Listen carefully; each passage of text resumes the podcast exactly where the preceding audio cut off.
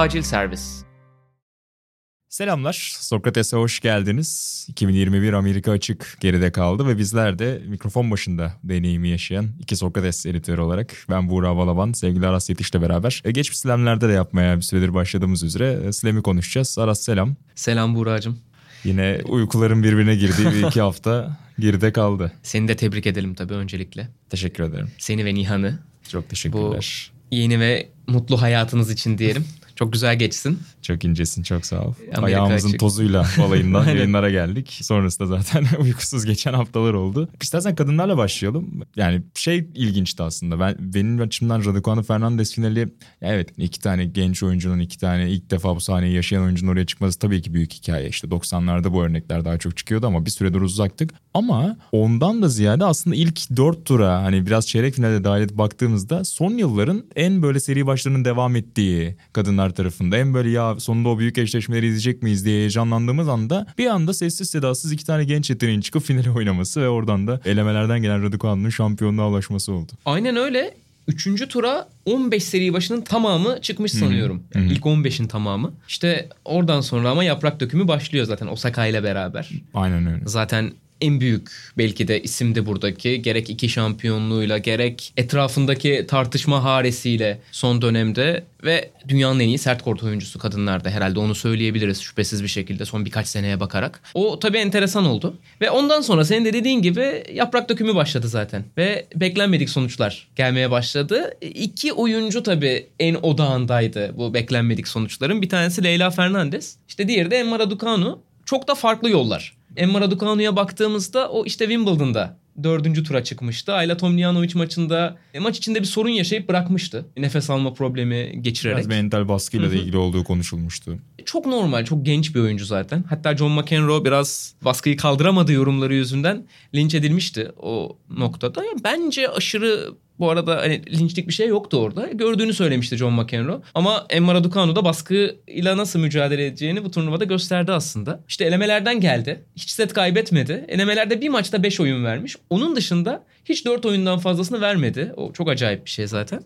Leyla Fernandez de tam tersi seri başı oyuncuları arka arkaya. İşte Osaka'yı, Kerber'i eski bir numara ve eski şampiyon Ki çok iyi Kerber'i, oynamıştı ilk turları Ki Kerber. çok iyi oynamıştı. Svitolina'yı ve Sabalenka'yı, dünya 2 numarası Sabalenka'yı eledi arka arkaya.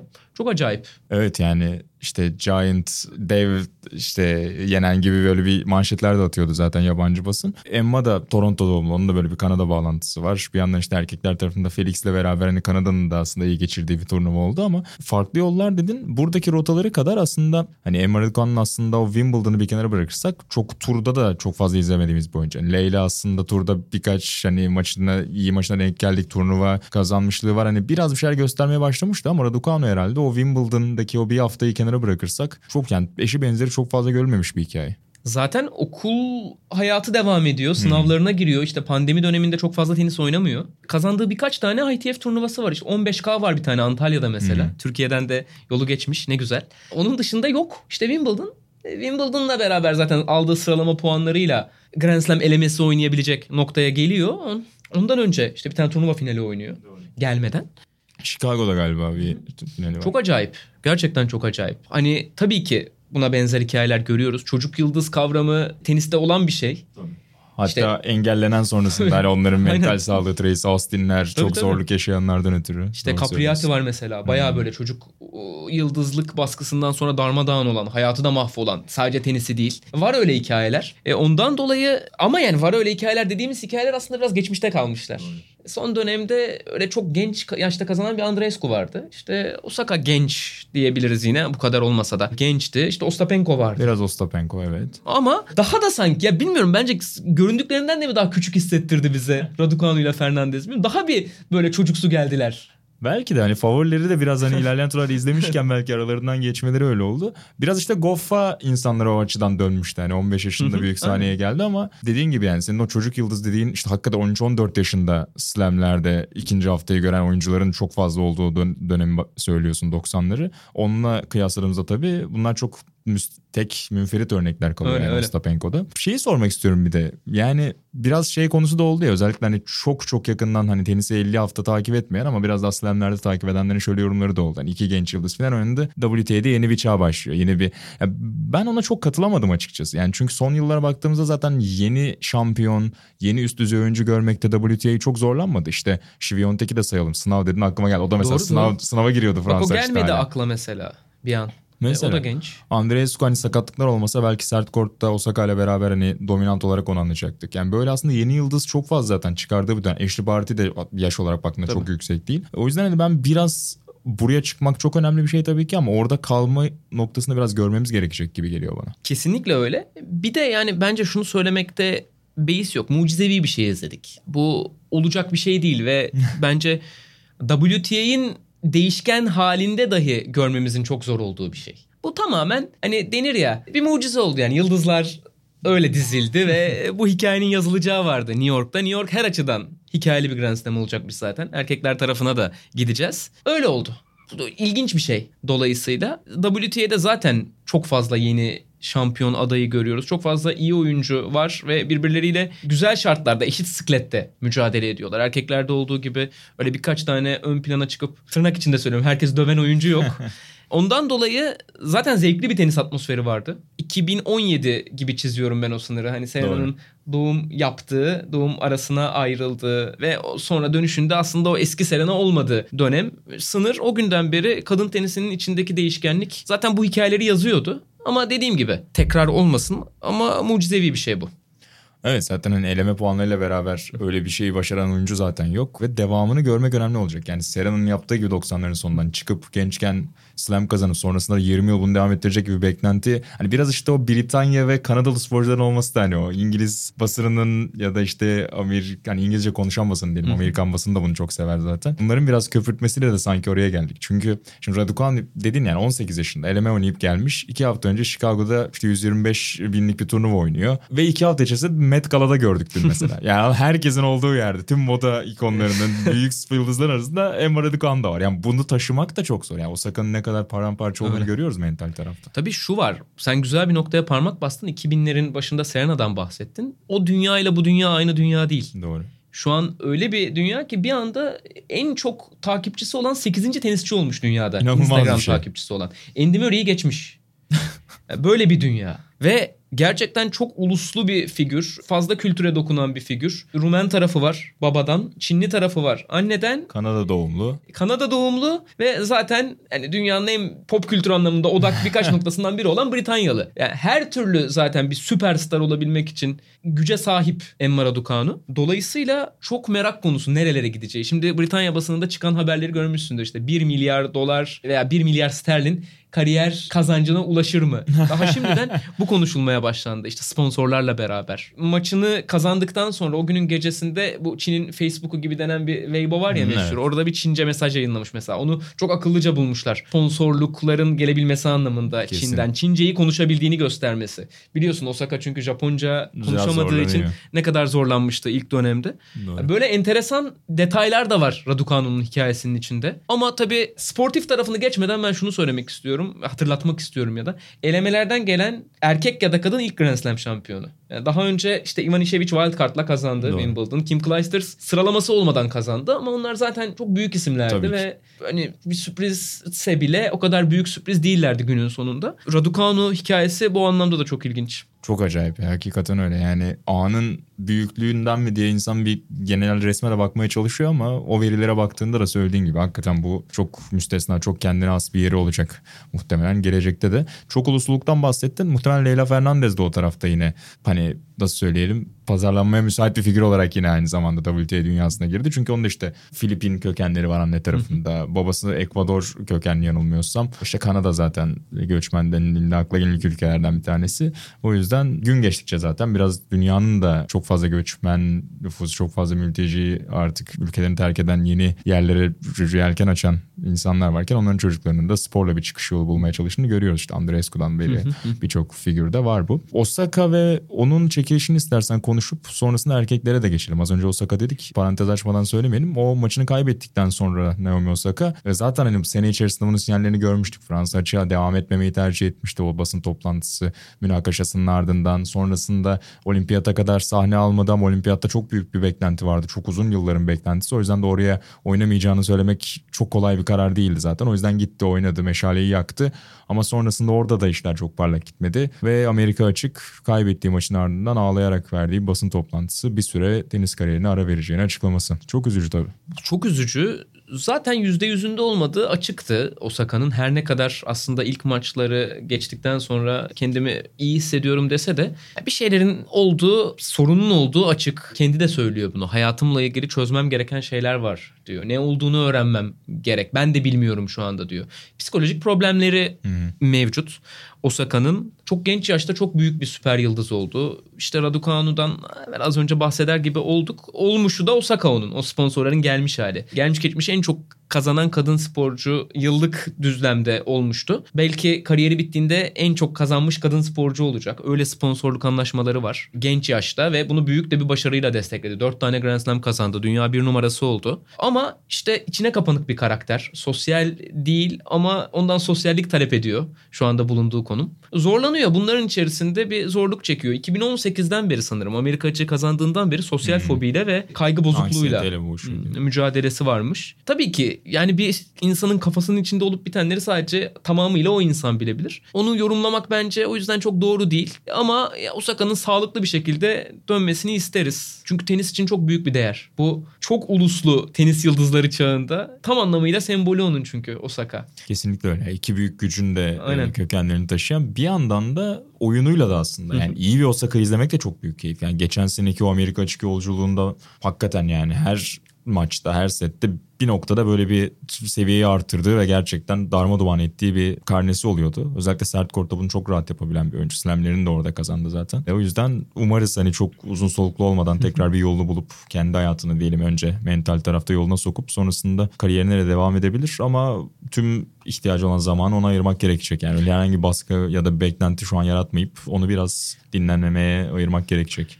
İşte beni orada işin sponsorlar tarafı korkutuyor biraz. Çünkü Doğru. gerçekten çok büyük anlaşmalar yaptı dünya çapında büyük markalarla ve ne olursa olsun şimdi bu markalar da aktif sporculuk hayatı devam eden bir Osaka'yla anlaşmış olmayı isterler. E, umarım onlardan dolayı bir ekstra baskının altında kalıp daha böyle hazır olmadan dönmesini gerektirecek hukuki durumlar olmaz. Umarım da onu çok sağlıklı bir şekilde görürüz. Ben bir de e, her zaman teniste kontrastı çok sevmişimdir. Hmm. Şimdi kadın tenisinin son döneminde biraz o Serena Williams'ların başlattığı bir trend vardı. Güç tenisi trendi ve arkadan gelen işte güç oyuncuları onları izleyerek onlara öykünerek biraz Sharapova mesela. Hı hı.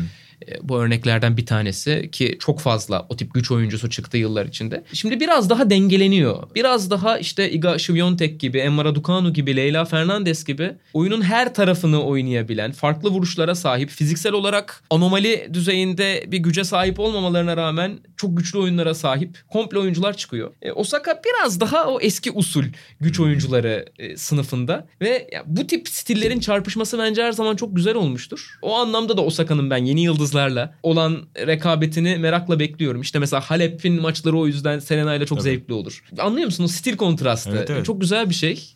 Benim de aklıma ilk işte Halep ve işte son 4-5 senedir Svitolina biraz Aynen. bunu yapmaya çalışıyor. Yani geri çizgide o savunmayla biraz daha e, o güç tenisçilerine sorun çıkarmaya çalışan ama dediğin gibi yeni oyuncuların biraz daha komple olmaya çalıştığını görüyoruz. O bence umut verici WTA için. Yani hep eski yıldızlarda bazı konuların büyük zaaf olarak kaldığını görüyoruz. Karolina Pliskova 30 yaşına geldi ama hala evet. hani o servislerde çok yüksek bir yüzde tutturamadığında dağılacağını biliyorsun. Yani Wimbledon iyi geçti. Belki bu sene biraz kendi standartında son yıllarda toparlanmıştı ama hani zaafları olduğunu biliyorsun. Şimdi yeni oyuncuların biraz daha her yönünü geliştirmeye çalışır halde görünmeleri de umut verici tabii ilerisi için. Ki yani aslında çok yakın bir örnekte gördük. Sabalenka'yı gördük işte. Keza. Yarı finalde. Leyla Fernandez maçında oynarken yani vuruşları istediği yerlere gitmeyince e, o vuruşları değiştirmek yerine aynı vuruşları denemeye devam etti ve işte çizgileri vuramamaya başladı. Ne kadar sıkıntı yaşadı. Klişe artık çok çok fazla kez tekrarlıyoruz bunu. Başka şekilde de söylenebilir belki ama ben yine klişe şekilde söylüyorum. B planı olmaması. Hmm.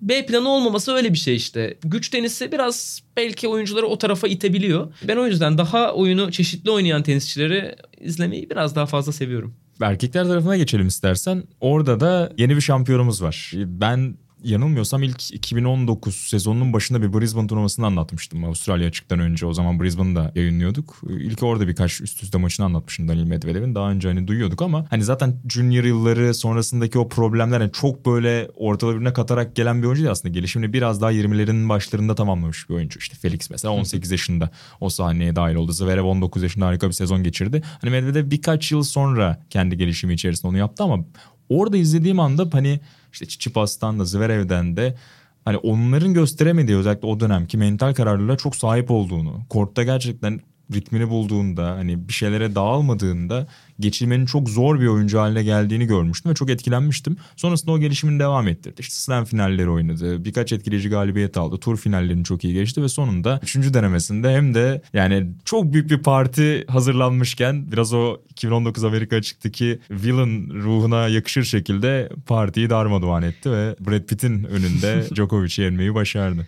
Bir de ilk Next Gen oldu Grand evet. Slam kazanan. Dominic Thiem kazanmıştı ama o Dominic Araf Thiem 93'lü yani Next Gen tabii. değildi. O tam böyle aslında biraz Dimitrov Goffin jenerasyonuyla tabii, tabii. Next Gen'in arası gibiydi. O anlamda da özel. Çok yetenekli bir oyuncu grubunun ilk slam şampiyonu oldu. Anormal bir oyuncu Danil Medvedev. Yani bence böyle söyleyebiliriz onu tarif ederken. Çünkü 1.98 boyunda. Ama Djokovic gibi geri çizgi savunması yapabiliyor. Ritmini tutturduğunda Federer gibi servis atabiliyor veya işte atıyorum. Federer diyorum çünkü aslında Isner kadar hızlı servis atmıyor. O yüzden aslında Isner örneği de verilebilir ama Medvedev ritmini bulduğunda servisi biraz daha iyi noktaya iyi, iyi servis atıyor. gönderme üzerine. O yüzden Federer dedim. Çok iyi servis atabiliyor. İstediği zaman oyun içinde hücum planını veya savunma planını çok kolay değiştirebiliyor. Ne vuracağını anlamıyorsun. Yani top Danil Medvedev'e gittiğinde oyuncuların hareketlerinden bazen okunabilir neler yapacakları. Danil Medvedev'de bunu anlamıyorsun. Çünkü ideal bir tekniği yok aslında. Dağınık gözüküyor oynarken. Garip bir oyuncu ama sonuç olarak tüm garipliklerin içinden de inanılmaz efektif bir daha önce örneği görülmemiş tenis çıkarıyor. Müthiş servis atabilen, müthiş hücum edebilen istediğinde bir savunma tenisçisi Danil Medvedev. Çok garip. Gerçekten acayip ya. İşte komple olmayı da dediğin gibi hani servisler de çok gelişti tabii ki ama biraz o rally içerisinde de çözüm üretmeyi öğrendi geçen seneyle beraber ve onu da birleştirdiğinde zaten geri çizgide zaten geçilmez bir duvar örebildiğini görmüşken hakikaten çok çok acayip seviyeye çıkabiliyor. Burada mesela finali hiç neredeyse kopmadan oynadı. Felix maçında yarı finalde ikinci setin başında böyle bir yine dağıldı. Böyle bir kafaca gitti, servisini kırdırdı, çok fazla hata yaptı. Ya onlar ara ara oluyor ama onları odaklandığında artık yani 2-3 sene önceki gibi değil. Çok çok azalttı onları ve o parantezi de kapamayı biliyor maç içerisinde. Özellikle 5 setlik maçlarda buna imkan tanıyor tabii ki. O 5 setlik maç içerisinde hani bir 15 dakika 20 dakika kötü oynasa da hemen toparlanıp kritik anlarda Felix'e karşı da öyle yaptı. İkinci setin sonunda 5 oyun yanılmıyorsam üst üste aldı ya da 6 oyun. Sonra da zaten dağıtmıştı Kanadalı'yı. Bir de artık göz korkutmaya başladı. Tabii tabii. O şampiyon aurasına iyiden iyiye bürünmeye başladı. Zaten Amerika açıktan önce de Kanada'da kazanmıştı. Hı hı. Diğer bir sonrakinde Cincinnati'de yarı finalde kaybetmişti sanıyorum. Yani çok iyi sonuçlarla geldi Amerika açığa da. Artık karşısına çıkan rakipleri tedirgin ediyor. Bununla beraber rotası da iyiydi dürüst olmak gerekirse. Öyle çok fazla boğuşmak durumunda kalmadan geldi finale. Bir tane set kaybetti. Onu da çok böyle evet aslında ya. gereksiz kaybetti. Botik Van de Sandskulp'e karşı çeyrek finalde 2-0 öndeyken hiç olmadık bir set verdi. Maçı da zor kapattı. 7-5'lik bir setle. Ama rotası iyiydi. Yarı finalde Felix'in gelmesi de açıkçası Çiçipas yerine. Tabii. Edersin tercih her türlü. Ya da en başta kurayı düşündüğü Zverev'le eşleşmek yerine Aynen öyle. olması da tercih edebileceği bir şey. Aynen öyle. Final zaten bambaşka bir hikaye. Ben Avustralya açık finalini anlatma şansı bulmuştum Eurosport'ta. O maçın ilk seti çekişmeliydi ama ilk set gittikten sonra Medvedev de gitmişti. 3-0 baya hani paket yapıp Djokovic bitirmişti o finali hediye paketi şeklinde. yani çok rahattı yani. Ama bu bambaşka bir hikaye oldu. İlk seti aldı. İkinci setin başında o dönüm noktasıydı belki de. Zaten Djokovic de bahsetmiş ondan. Servis kıramadığı oyunlar hmm. arka arkaya. Oradan sonra aldı götürdü. Djokovic hissedilebilecek ne kadar baskı varsa hissetti. Sen ne dersin o konuda? Evet yani ki zaten kendisi de ilk söylediği o olmuş basın toplantısında. Relief yani ne hissediyorsun şu an dendiğinden bir yük kalktı demiş yani bir rahatladım demiş. Çünkü hakikaten aylar boyunca sadece bununla yaşamak. Bu ne olacak? Hep aynı soruyu her gün size 20 kez sorulduğunu düşün. Yani sorun ne olduğu önemli değil. Yani kahvaltıda ne yiyeceksini bile her gün 20 kere sorsan artık daralırsın. Djokovic de her yerden, tüm basından, tüm tenis dünyasından herhangi bir oyuncuyla karşılaştığında muhtemelen onu soruyor ve artık onu yanıtlamak tane çok boğucu e, olmuştu. Yani kazansa da çok büyük bir rahatlama olacak tabii ki ve tarihe geçerek bunu yapmış olacaktı ama ya o baskıyla biraz hissettiğini gördük işte. Raketi de parçaladı, bir yerde bir çıkış yolu aradı. Ama yani Medvedev de o kırılma anlarını çok iyi oynadı hakikaten. E, olabilecek en kötü rakipti bu şartlar altında. E, zaten en kötü iki rakiple oynadı arka arkaya. Zverev'i 5 sette yendi. Medvedev'i de 3 Medvedev'e de 3 sette kaybetti. Bu da aslında biraz demin konuştuğumuz o çağın değişimi noktasında değerlendirebileceğimiz bir şey. 1969'da yapmış Rod Laver erkeklerde son olarak ki yani o dönemde zaten 4 Grand Slam'in tamamını oynamıyor oyuncular. Her Bazı oyuncu Grand Slam'lere seyahat etmiyorlar. Avustralya'ya gitmeyenler var mesela çoğunlukla. Hmm. İşte Amerika'ya gitmeyen var yine. Ya böyle garip bir dönem. Yani şu anki gibi değil Grand Slam oynama mefhumu. 1988 Steffi Graf yaptığında hiç böyle bir ne sosyal medya var ne basın bu kadar işin peşinde. Zaten Golden Slam'in bile adı yapıldıktan sonra konuyor. Yani o kadar Doğru. fazla üzerine konuşulmayan bir şey. Her ne kadar biraz konuşulmuşsa da. Şu anda işte 2015 Serena çok yaklaşmıştı. Amerika açık yarı finalinde kaybetmişti. Herkes ondan ve o olaydan bahsediyordu. 2021 Djokovic herkes ondan bahsediyordu. Zor. En mental olarak güçlü sporcular için bile çok zor. Ki yani Serena'dan ve Djokovic'ten daha güçlüsü var mıdır kendi branşlarında? Ee, yani herhalde yoktur. Çok güç. Hele mental tarafta. Olimpiyatta da zaten yani elenmeden önce yola devam ederken söylüyordu yani Steffi arayıp hakikaten sormam lazım nasıl başardı diye. O, o baskıyı zaten sezon içerisinde de çok hissettiğimiz gösteriyordu. Bir şekilde yola devam etti. Biraz tabii hani Federer'in, Nadal'ın sakatlıklarla boğuşuyor olmasının hani ya da 3 yıl önceki Federer'in Nadal olmaması muhakkak mental tarafta da ona yardımcı oluyordur. Sonuçta o rekabet içerisinde 4 sistemin hayalini kurmak herhangi bir oyuncu için çok kolay değildi. Burada biraz hani o rota da açılır gibi olunca hani yeniler henüz kendilerini kanıtlamamış. Orada bir fırsat vardı belki ama Medvedev zafere uzanan oyuncu oldu. Finalde Djokovic'sin diyelim. Federer ya da Nadal'ı tercih eder miydin Medvedev yerine? Ya sanki o atmosferden daha iyi besleniyor gibi geliyor bana ya. Yani hani dedi ki bir çıkış yolu bulamadı. Orada hani herkes desteklemeye başladığında mesela Aynen. 3. setin sonunda ben onu gördüm. Yani tamam dedi yani ben hani bu, bu da iste, çok istediğim bir şey dedi ve onu almak da sanki biraz rahatlattı. Yoksa hani o çift hataları yapan bir Federer düşün mesela. Ya orada böyle hani avının üzerine giden bir oyuncu gibi olurdu. olurdu yani. Oradan bir şekilde hani hayatın en önemli şeyinden dönmek zorunda hissederdi gibi geliyor bana da. Aynen öyle. Tabii bir hani parantez açmamız gerekirse aklıma böyle çok fazla hikaye var. Bu kadar hikaye olan bir turnuvada muhakkak bir şeyleri zaten unutacağız. Onu da söyleyelim şimdi. Ama Carlos Alcaraz'dan Evet. bahsetmemiz gerekiyor. Yani Çiçipas niye yok turnuvada? Yarı finalde Medvedev'in karşısında sorusunun cevabı Alcaraz muhtemelen. Evet yani orada Çiçipas ve tuvalet molasında da ufak parantez Evet. Çünkü ilk hafta en çok konuşulan konu oldu ilginç bir şekilde ama Alcaraz ya zaten geçen yıldan beri hani bir şeyler vaat ettiği juniorlarda çok şey göstermişti ama ATP seviyesinde de çok genç yaşta aldığı galibiyetler işte hep böyle Nadal'la kıyaslanmaya başlaması kendisinin ve işte koçu Ferrero'nun onu biraz daha oyun tarzı olarak Federer'e benzetmesi sürekli bir zaten hikaye yaratılmaya başlamıştı ama tabii hep böyle bir imza galibiyet gerekir. İşte Çiçipas'ın Avustralya açıktaki o galibiyeti ve sonrasında artık o sahnede mi hissetmesi. İşte Medvedev Nadal'a karşı belki o finalde kazanamadı 2019'da ama kendisi de söyledi bir basın toplantısında. Yani ben orada 5. sete getirip hani kazanabileceğimi hissettiğimde tamam dedim. Ben bu sahneye aitim ve kendime söyledim diyor o maçta. O maçta öğrendiğim o oldu diyor. Hani her oyuncunun böyle bir imza anı olur büyük sahneye ait olduğunu hissettiği. Sanki Alcaraz'ın da bu maç öyle anılacak gibi. Çok gerçekten güzel bir tat bıraktı Alcaraz'ın tenisi ağızlarda bence. Yazık oldu çeyrek finalde Felix'e karşı çekilmek Evet. durumunda kalması. Üzücüydü. Ee, Sen anlatıyordun galiba. Evet ben anlatıyordum. Hani o maçta da yani çok büyük bir güç eşitsizliği falan yoktu. Hani ilk seti belki işte Felix aldı ama Alcaraz oyunun içindeydi. Biraz fazla hata yaptığı bir döneme gelmiş setin sonu. Sonra hani sakatlık olmasa ben o maçın yine öyle 5 yani 4 setten aşağı biteceğini sanmıyorum. Ben çok büyük ihtimalle 5 set görebiliriz gibi hazırlanmıştım maça da doğrusu. Ki yani 18 yaşında topa böyle vuruyorsa e, bunu sevgili Emre Yazıcıoğlu'la da konuşmuştuk sohbetimizde. Bir de 25 yaşında görmek lazım. Nasıl vuracak Kollar topa? güçlenince neler olacak? Çünkü Ee, daha e, muhtemelen fiziksel %100'ünde de değildir Carlos Alcaraz. Kesin öyle kesin e, öyle. yaş olarak. O çok özel hikayelerden bir tanesiydi. Sen istiyorsan biraz da şu tuvalet molası olayından bahset. Evet yani daha ilk turda tabii Çiçipaz Andy Murray ile biraz tatsız bir kura çekti. Çünkü artık Murray nerede olursa olsun hani acaba son slam mi diye müthiş bir destek oluyor. Tabii ki Murray'e biraz nostaljik bir bakış da var haliyle. O yüzden de müthiş bir destek görüyor. Orada özellikle işte iyi de bir maç çıkardı Murray. Uzun süredir görmedik. Hani biraz belki Murray'i de orada konuşuruz. Uzun süredir görmediğimiz kadar iyi bir maç çıkardı. Ve hani hala bir şekilde diş gösterebileceğini sanki hissetti kendi içerisinde. Ama 5 set sonunda kazanç Çiçipas oldu. Aralarda tuvalet molasında Stefanos gidip biraz uzun kalıyor yani 8,5 dakika önceki turnuvalardan da bir veri çıkarmıştı bizim Eurosport merkezdeki e, editörler. İşte 9 dakika 10 dakika gitti ki bir önceki turnuvada yanılmıyorsam Cincinnati'de Zverev'in de bir isyanı vardı. Yani orada hiç konuşulmadı. Ben buna inanamamıştım neden konuşulmadığına.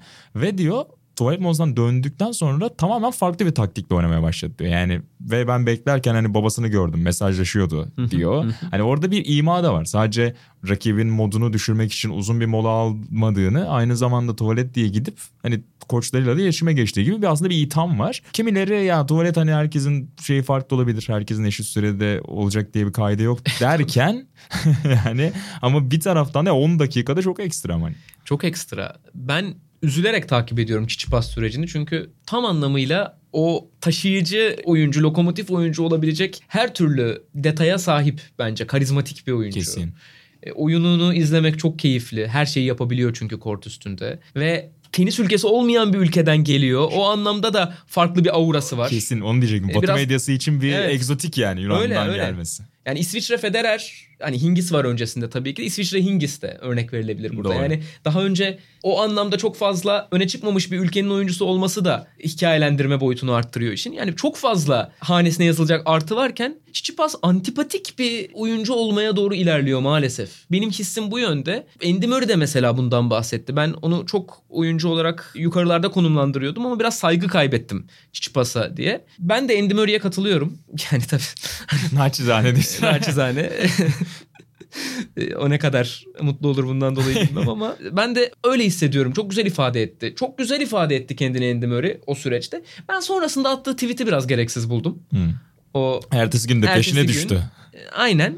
Çünkü Andy Murray de iyi bilir ki gençlik hataları oluyor oyuncuların. Andy Murray de Tabii. 20'li yaşlarının o dönemindeyken işte drama queen derlerdi mesela. Çok fazla Doğru. konuştuğu için, çok fazla sakatlıklarına odaklandığı için. Yani Murray'nin de oldu geçmişte sempatik olmadığı dönemler. Ama o yıllar onu müthiş bir kanaat önderine çevirdi teniste. Tsitsipas da yapar belki öyle bir dönüşüm. O yüzden o ikinci tweet bir tık bence gereksizdi ama öncesinde gösterdiği tepkide ve genel olarak herkes öncesinde gösterdiği tepkilerde Tsitsipas'a karşı haklılar.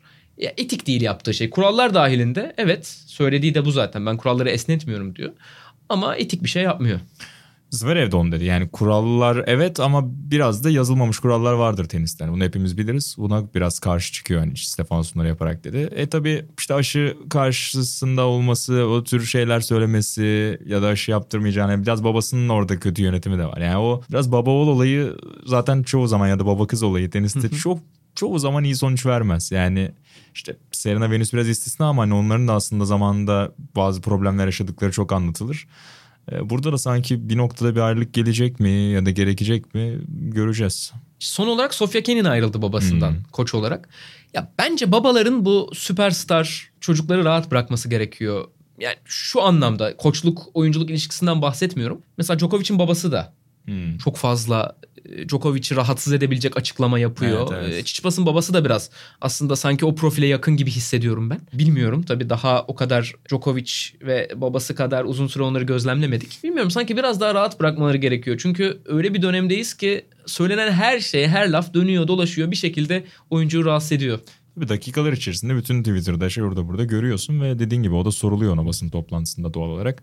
Bir şekilde problem yaratıyor. İşte Zverev'in babası biraz şimdilik o konularda geride duruyor gibi ama bir yandan da bu işte eski partnerine şiddet uyguladığına dair olaylarda adı geçiyor. Kıza söyledikleri ona yine biraz söz tacize girebilecek şeyler söyledi. O yüzden dediğin gibi orada bir eski usul hani Mary Pierce'ları hatırlatan bir kanayan yara tekrar olabilir gibi. Yani baba tenisçi ilişkilerinde. Zverev'i nasıl buldun? Ya Zverev korkutucu bir hal almaya başladı bence yavaş yavaş. Yani sen zaten ilk çıktıklarında bu Next Gen'in en böyle komple olarak onu gördüğünü söylüyordun aramızdaki sohbetlerde. Biraz mental tarafta işte ilk turlarda çok set kaybediyordu, çok yorgun geliyordu. Onları falan aşıp hakikaten böyle set kaybetmemesi gereken rakiplere karşı çoğu zaman kaybetmemeye başladı ki bu zaten formülüdür yani kazanmanın. Son haftaya daha saze girebilmek için bunlar olmazsa olmazdır. Onlara falan çok başladı. Yani hakikaten bazen hiç geçilmez görünebiliyor. O da yani çok güçlü fiziğe sahip iyi servisler çıkarabiliyor ama aynı zamanda geri çizgiyi de savunabildiğini, uzun rallilerde artık rahat hissettiğini göstermeye başladı. O yüzden yani Çiçipas'ın bir iki adım şu anda bence Medvedev'le beraber önündeler bu noktada. Daha hiç ilk 10 oyuncusu yenmemiş Grand Slam'lerde. Bu çok enteresan. Gerçekten çok enteresan. O ilginç evet yani Çiçipas'ın az önceki işte şeyinden söyledik, Medvedev'i söyledik. Evet enter, enteresanmış hakikaten. Bakmamıştım ona. Ee, çok da yakındı geçen sene Dominik Thiem'e karşı Evet. 2-0 öne geçtiğinde. Onun da bir 5 setlik maçlarla bir şeyi var. Böyle bir e, arızası yani arızalı durumu var. İşte bu sene Fransa açıkta yarı finalde 2-0'dan 2-2 yaptı. Çiçipas'ı yenemedi. Hmm. E, Djokovic'e 5 sette kaybetti. Burada da. Ama söylediklerine ekleyecek çok fazla bir şeyim yok. Gerçekten çok özel bir noktada oyun anlamında arka arkaya olimpiyatı kazandı. Cincinnati'yi kazandı. Amerika açıkta yarı final oynadı. Avustralya açıkta en büyük favorilerden bir tanesi olacak şüphesiz. Ve işte Djokovic de yine bestede taşıdı yani onu da Taşıdı, söylemek tabii, lazım. Medvedev'den bahsettik az önce. Biraz bu dışarıdaki o dava ne kadar etkileyecek Zverev'i onu da gözlemlemek Evet, gerek. evet. Çünkü o ses hani böyle ilk çıktığında geçen sene biraz böyle bastırılmıştı. Şimdi artık ikinci makaleyle beraber artık çok daha fazla konuşuluyor. İşte İngiltere'deki yayınlarda falan da çok anlatılmış, konuşulmuş. ESPN'e hatta biraz eleştiriler vardı niye konuşulmuyor diye. Hani bu olay bir noktada sanki sönmeyecek bir duruma doğru gidiyor gibi geliyor bana. Oradan nasıl çıkacak mental olarak? Hani sanki böyle biraz hani o kötü adamlığı benimseyip sanki daha da iyi oynamaya başladı gerçi ama bakalım göreceğiz. Ya felaket bir şey zaten. O suçluluğu kanıtlandığı denklemde Zverev çok çok çok büyük yara alacak. Hani bir sporcu olarak bahsetmiyorum. Bir insan olarak, bir figür olarak çok çok büyük yara alacaktır. Ama tabii yani televizyonlarda şimdi sonuçta kimse yargıç değil, kimse Hmm. jüri değil, kimse hakim değil. Dolayısıyla e, asıp kesmek de bir yandan çok makul olmayabilir e, yayınlarda. Dolayısıyla o yani sonucunu bekliyoruz. O konunun, o durumun. ikinci makale senin dediğin gibi çok daha detaylı işte WhatsApp konuşma görüntüleri var. Kurgu olmanın ötesine bu işi taşıyan. Çünkü kurgu olduğunu söylüyor Zverev. Evet. Ama kurgu olduğunu yani kurgunun ötesine taşıyacak detaylar var. Bakalım. Çok üzücü tabii ama yani göreceğiz sonucunu. Evet biraz da bekleyeceğiz. Yani bir bazı işte ben biraz böyle yayında değindim. Şey yapanlar da oldu. Hoşuna giden de oldu. Dediğin gibi hani biraz böyle yargılanıyor gibi mi hissedenler de olmuş. Oradaki fark şu yani adil bir yargılama olmuyor. Yani herhangi bir Olga Shapovalova herhangi biri ve koskoca bir Zverev karşılıklı yargıçlar karşılıklı yargıçlar diyorum avukatlar e, denk geldiğinde yani tabii ki hukuk sistemi zaten asla siyah ve beyaz değil ve net bir adil bir sonuç çıkmayabiliyor. O yüzden hani insanların da illa mutlaka bir dava olmalı ve şey olmalı. Yani belli kanıtlar varsa dediğin gibi yani bu mesajlar çıkana kadar ben de biraz hani bekleme taraftarıydım ama artık o mesajlar hani sonuçta belli o numara hangi numaradan geldi. O numara Zverev'e mi kayıtlı? Ben bir şekilde çıkabilir evet. o. E, o kanıtlanabilir. E, eğer öyle değilse ki bunu yayınlayan Ben Rothenberg birçok tenisçiyle teması olan bir gazeteci muhakkak teyit etmiştir. Bu numara onun mu? Evet. Al cevabını almıştır. Öyle. Hani o tür detaylar var ama bakalım tabii. Yani çok kötü. Gerçekten Problem. söylenenler, yazılanlar çok kötü. Zverev'i ben en başından itibaren Hmm. böyle bir parça senin de dediğin gibi yani o ilk Masters'ları kazandığından beri böyle biraz farklı bir yere koyuyordum. Ama Zverev yani çok büyük bir yara alır kariyerinde ve hayatında eğer söylenenler gerçekse. Yani ATP'de de iyi çocuk kalmıyor. Yani yeni Aynen. jenerasyonda hani biraz eskiden hani Djokovic'e kötü adam rolü çok böyle biçilir de şimdi hepsinin bir şeyleri tek tek çıkıyor. Medvedev de şimdi biraz daha sempatik ama onun da bozuk para atmışlıkları hakeme yani birçok tabii gençlik hatası diyelim yani oluyor. Bakalım ileride kimler kalacak. Kapanışa doğru gelirken hani en azından adını geçirelim atlamayalım hikayesini dediğin kimler var? Ben mesela Maria Sakkari'nin sanki yolu olabilir. Hani bu turnuva ona doğru mu gidiyor yani düşünmüştüm yarı finalde ama Raducanu ona da yani çok nefes aldırmadı. Bunu belki anabiliriz. E, Onun komşuya dışında- gitmeden aslında bizden de bahsedebiliriz. Tabii doğru.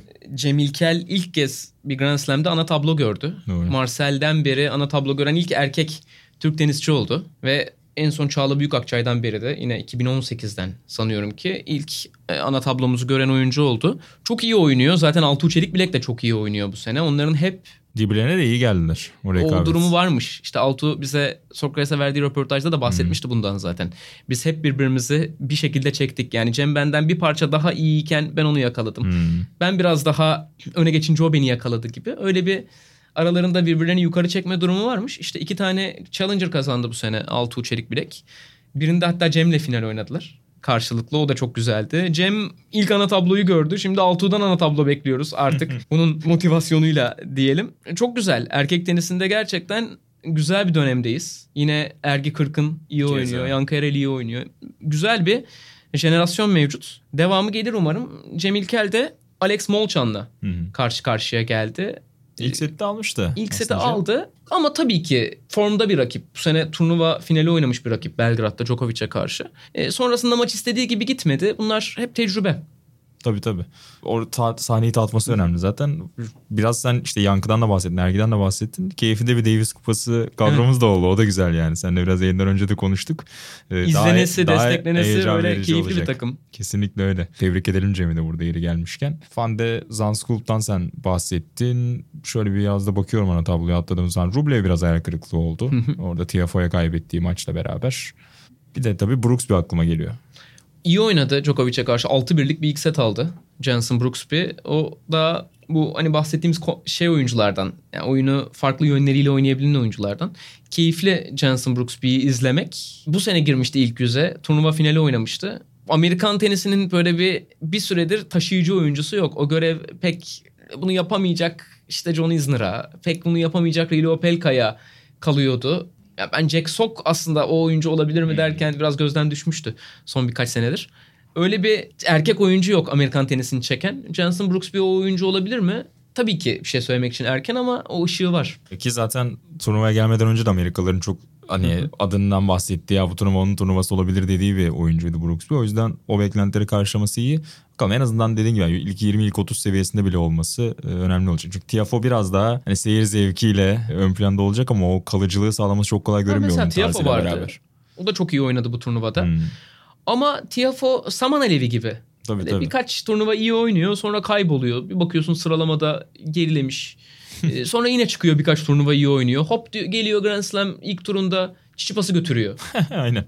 Değişik oyuncu. O ben ilk Tiafoe'nun hatırlıyorum. Junior olduğu dönemleri çok acayip bir oyuncu geliyor. Silecek, süpürecek gibi bir beklenti vardı Tiafoe'dan. Olmadı tabii. Evet yani burada da işte yine Rublev paketli. Yani ilk turda eşleşmek istemeyeceğiniz bir rakip tabii. ama e, son turlarda zaten çok göremeyeceğiniz bir rakibe doğru dönüşüyor Tiafoe böyle devam ederse.